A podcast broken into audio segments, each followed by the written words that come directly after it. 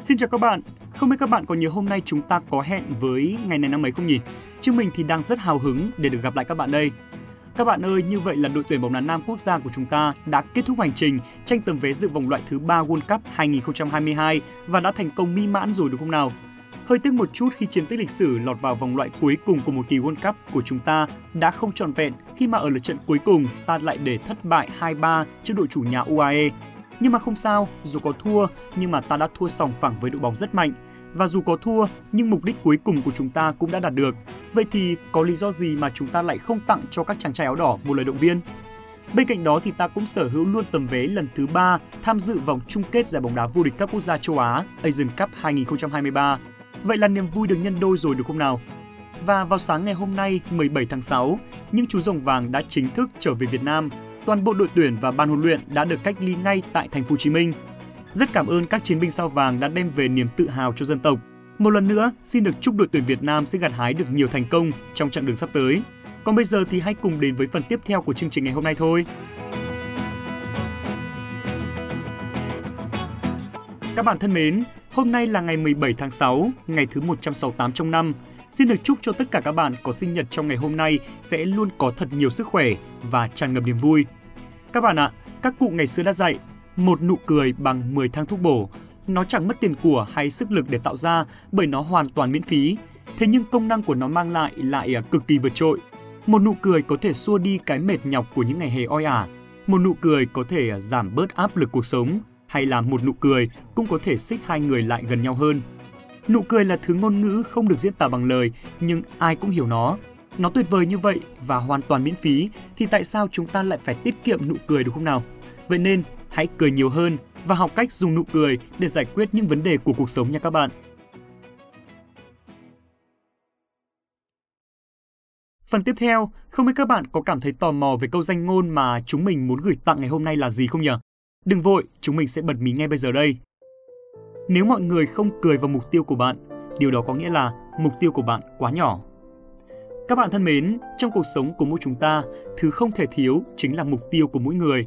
Có người có mục tiêu lớn, có người có mục tiêu nhỏ, nhưng họ đều có điểm chung là đều có mục đích riêng của cuộc đời. Các bạn biết đấy, mục tiêu nhỏ thì hẳn là ai cũng có, nhưng mục tiêu lớn thì liệu có được mấy người?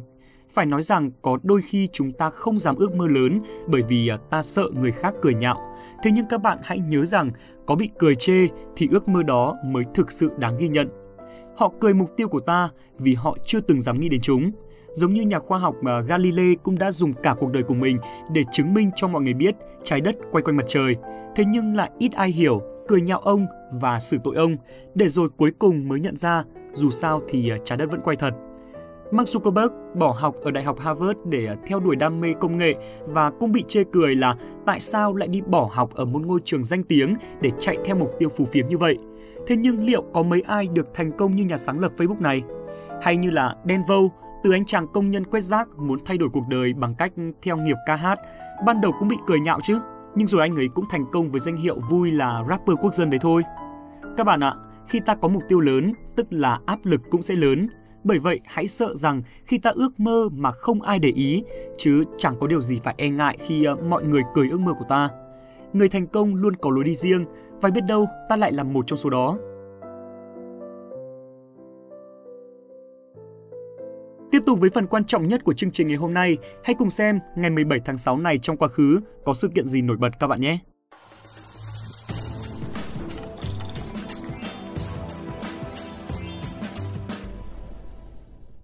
Chào mừng tất cả các quý vị thính giả đã đến với ngày này năm ấy. Cô Đạt rất hân hạnh lại được tiếp tục đồng hành cùng với quý vị thính giả trong hôm nay. Ngay bây giờ thì chúng ta sẽ bắt đầu chương trình ngay các bạn nhé. Nào nào Quốc Đạt, tất cả đều phải bình tĩnh. Đạt quên mất là còn có Thảo Nguyên à?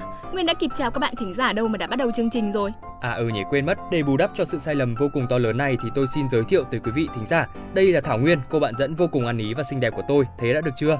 Ừ, hóa ra mọi người gọi Đạt là Thảo Mai thì cũng chẳng sai. Ơ thế Nguyên biết cả nickname mà mọi người hay gọi Đạt á? Ừ, cái gì Nguyên chẳng biết. Đúng là tài phách mạch rừng, nhưng mà thế thì uh, dù thế nào thì Đạt cũng thấy cái biệt danh đó cũng đáng yêu mà. Thôi đi Đạt ạ, Thảo Mai không phải là tính tốt đâu. Ừ, những cái quan trọng là Đạt khiến nó trở nên tốt hơn và mọi người thì đều cảm thấy dễ chịu với nó, thế là được. À, quý vị thính giả có lẽ rằng là không bao giờ mà Thảo Nguyên có thể cãi tay đôi mà thắng được Đạt đâu, bởi vì cái chàng trai này thì vô cùng giỏi lý sự. Ừ, đã sai rành rành thì cứ nhận đi lại còn phải đố cho việc Đạt lý sự nữa. À đấy các bạn thấy chưa? Ghê quá chứ chứ không phải ghê vừa nữa phải không ạ? À, thôi không nói chuyện phiếm nữa, bắt đầu chương trình thôi nào. Ok, uh, nhất trí với Thảo Nguyên. Vậy thì chúng ta hãy cùng bắt đầu ngày này năm ấy của ngày 17 tháng 6 ngay thôi nào. Vâng thưa các bạn, ngày 17 tháng 6 là ngày thứ 168 trong năm. Đầu tiên như thường lệ sẽ là những sự kiện nổi bật tại Việt Nam.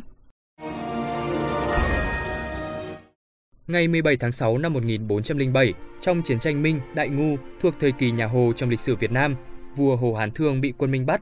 Trước đó chúng đã bắt được Thái Thượng Hoàng Hồ Quý Ly, kể từ đây nhà Hồ sụp đổ. Ngày 17 tháng 6 năm 1929, tại số nhà 312 Khâm Thiên, Hà Nội, đại biểu các tổ chức cơ sở cộng sản ở miền Bắc họp đại hội quyết định thành lập Đông Dương Cộng sản Đảng, thông qua tuyên ngôn điều lệ của Đảng, quyết định xuất bản báo Búa Liềm, cử ra ban chấp hành trung ương lâm thời của Đảng gồm Trịnh Đình Cửu, Nguyễn Đức Cảnh, Ngô Gia Tự, Trần Văn Cung, Nguyễn Phong Sắc, Trần Tư Chính, Nguyên Văn Tuân. Tổ chức này phát triển ở Bắc Kỳ và cử người vào Trung Kỳ, Nam Kỳ, vận động thành lập đảng trong toàn thể Việt Nam. Tháng 2 năm 1930, Đông Dương Cộng sản Đảng cùng các tổ chức cộng sản khác ở Việt Nam gồm An Nam Cộng sản Đảng, Đông Dương Cộng sản Liên đoàn được thống nhất lại thành Đảng Cộng sản Việt Nam. Trịnh Đình Cửu là người đứng đầu Ban chấp hành Trung ương lâm thời. Chúng ta cùng chuyển sang những thông tin tiếp theo. Ngày 17 tháng 6 năm 1930 là ngày mất của nhà cách mạng Việt Nam Nguyễn Thái Học. Ông quê tại làng Thổ Tang, Tổng Lương Điền, phủ Vĩnh Tường, tỉnh Vĩnh Yên, nay là thị trấn Thổ Tang, huyện Vĩnh Tường, tỉnh Vĩnh Phúc.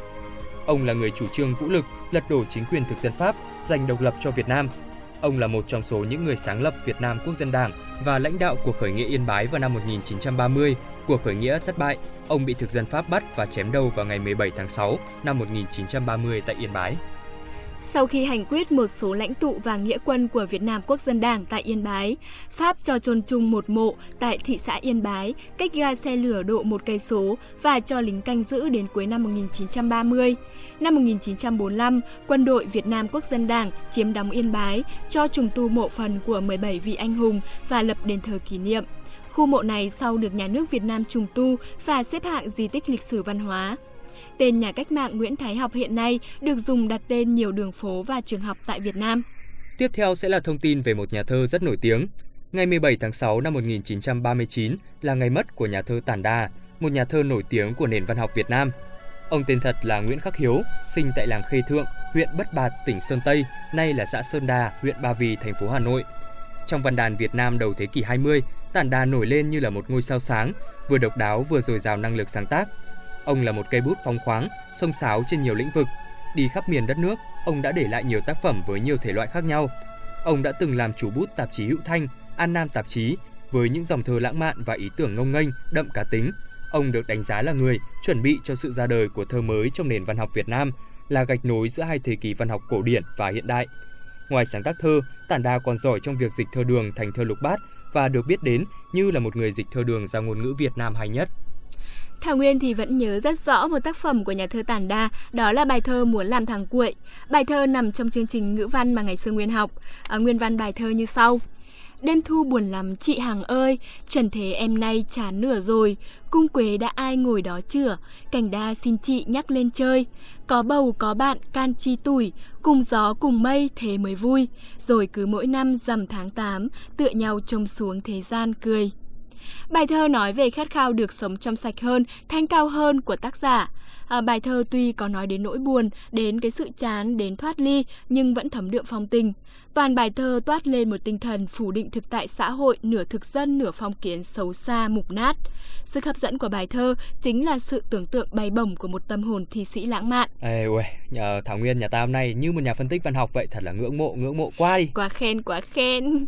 Thực ra là bởi vì ngày xưa đi học thì thích bài thơ này quá nên là cứ nhớ mãi. À, nhân tiện này đọc luôn cho các bạn thính giả nghe. Nếu các bạn thích thì Nguyên sẽ đọc thêm vài bài nữa nhé. Ui thôi thôi thôi, bây giờ không có thời gian cho Nguyên đọc thơ đâu. Các bạn thính giả thì đang chờ đợi để mà lắng nghe những thông tin tiếp theo kia kìa. Ok, vậy hẹn các bạn thính giả một dịp khác. Còn bây giờ thì Nguyên phải nghe theo lời đạt thôi. Thông tin tiếp theo sẽ là một thông tin trong lĩnh vực hội họa. Ngày 17 tháng 6 năm 1954 là ngày mất của họa sĩ nổi tiếng Tô Ngọc Vân. Ông là tác giả của một số bức tranh tiêu biểu cho nền mỹ thuật Việt Nam hiện đại. Ông còn có một số bút danh như Tô Tử, Ái Mỹ. Tô Ngọc Vân sinh ngày 15 tháng 12 năm 1906 tại làng Xuân Cầu, huyện Văn Giang, Hưng Yên nhưng lớn lên tại Hà Nội. Tô Ngọc Vân được đánh giá là người có công đầu tiên trong việc sử dụng chất liệu sơn dầu ở Việt Nam. Ông còn được xem là một trong những họa sĩ lớn của hội họa Việt Nam, nằm trong bộ tứ Nhất Trí, Nhì Vân, Tam Lân, Tứ Cẩn, đó là các họa sĩ Nguyễn Gia Trí, Tô Ngọc Vân, Nguyễn Tường Lân và Trần Văn Cẩn. Ông chính là tác giả của bức tranh nổi tiếng Thiếu nữ bên Hoa Huệ. Ông mất do bom của máy bay Pháp gần sát chiến trường Điện Biên Phủ. Ông được truy tặng danh hiệu liệt sĩ và phần mộ hiện an táng tại Nghĩa Trang Mai Dịch. Ông được truy tặng giải thưởng Hồ Chí Minh đợt 1 về văn học nghệ thuật năm 1996. Tên ông được đặt cho nhiều con đường tại Việt Nam. Thông tin vừa rồi thì cũng đã khép lại chuỗi sự kiện trong nước ngày hôm nay. Tiếp theo sau đây sẽ là những thông tin trên thế giới. Đại hội Quốc tế Cộng sản lần thứ 5 diễn ra từ 17 tháng 6 năm 1924, họp tại cung Andrei Evsky trong điện Kremlin, Moscow với sự tham gia của 504 đại biểu của 49 đảng Cộng sản và đảng Công nhân, thay mặt cho 1 triệu 319.000 đảng viên Cộng sản trên toàn thế giới và 10 tổ chức quốc tế. Tại phiên họp này, trước khi Kolarov đọc nghị quyết và lời kêu gọi nhân dịp đại hội, Nguyễn Ái Quốc nêu câu hỏi Tôi muốn biết đại hội có gửi lời kêu gọi đặc biệt đến các nước thuộc địa không? Sau khi nghe Kolarov giải thích rằng trong chương trình của đại hội đã có nêu vấn đề thuộc địa, vấn đề các nước phương Đông, các nước thuộc địa và nửa thuộc địa, tất cả các đại biểu đều có thể phát biểu thêm về vấn đề trên, Nguyễn Ái Quốc đề nghị Trước khi biểu quyết thông qua lời kêu gọi, tôi đề nghị bổ sung thêm mấy chữ, gửi các dân tộc các nước thuộc địa. Đề nghị trên của Nguyễn Ái Quốc đã được đại hội chấp nhận. Cùng ngày, bài viết của Nguyễn Ái Quốc nhan đề Những cái tốt đẹp của nền văn minh Pháp đăng trên tập san In Preco bản tiếng Pháp số 32. Ngày 17 tháng 6 năm 1994 cũng là ngày mà World Cup lần thứ 15 được khai mạc tại Hoa Kỳ. Sau 52 trận đấu, Brazil đã lần thứ tư đoạt chức vô địch của bóng đá thế giới. Sự kiện vừa rồi cũng đã khép lại chuỗi sự kiện quan trọng từng diễn ra vào ngày 17 tháng 6 trong lịch sử. Rất cảm ơn quý vị đã lắng nghe. Hy vọng rằng những thông tin vừa rồi thì đã đem lại cho quý vị những thông tin bổ ích vào những phút giây thư giãn thú vị. Còn bây giờ thì xin chào và hẹn gặp lại.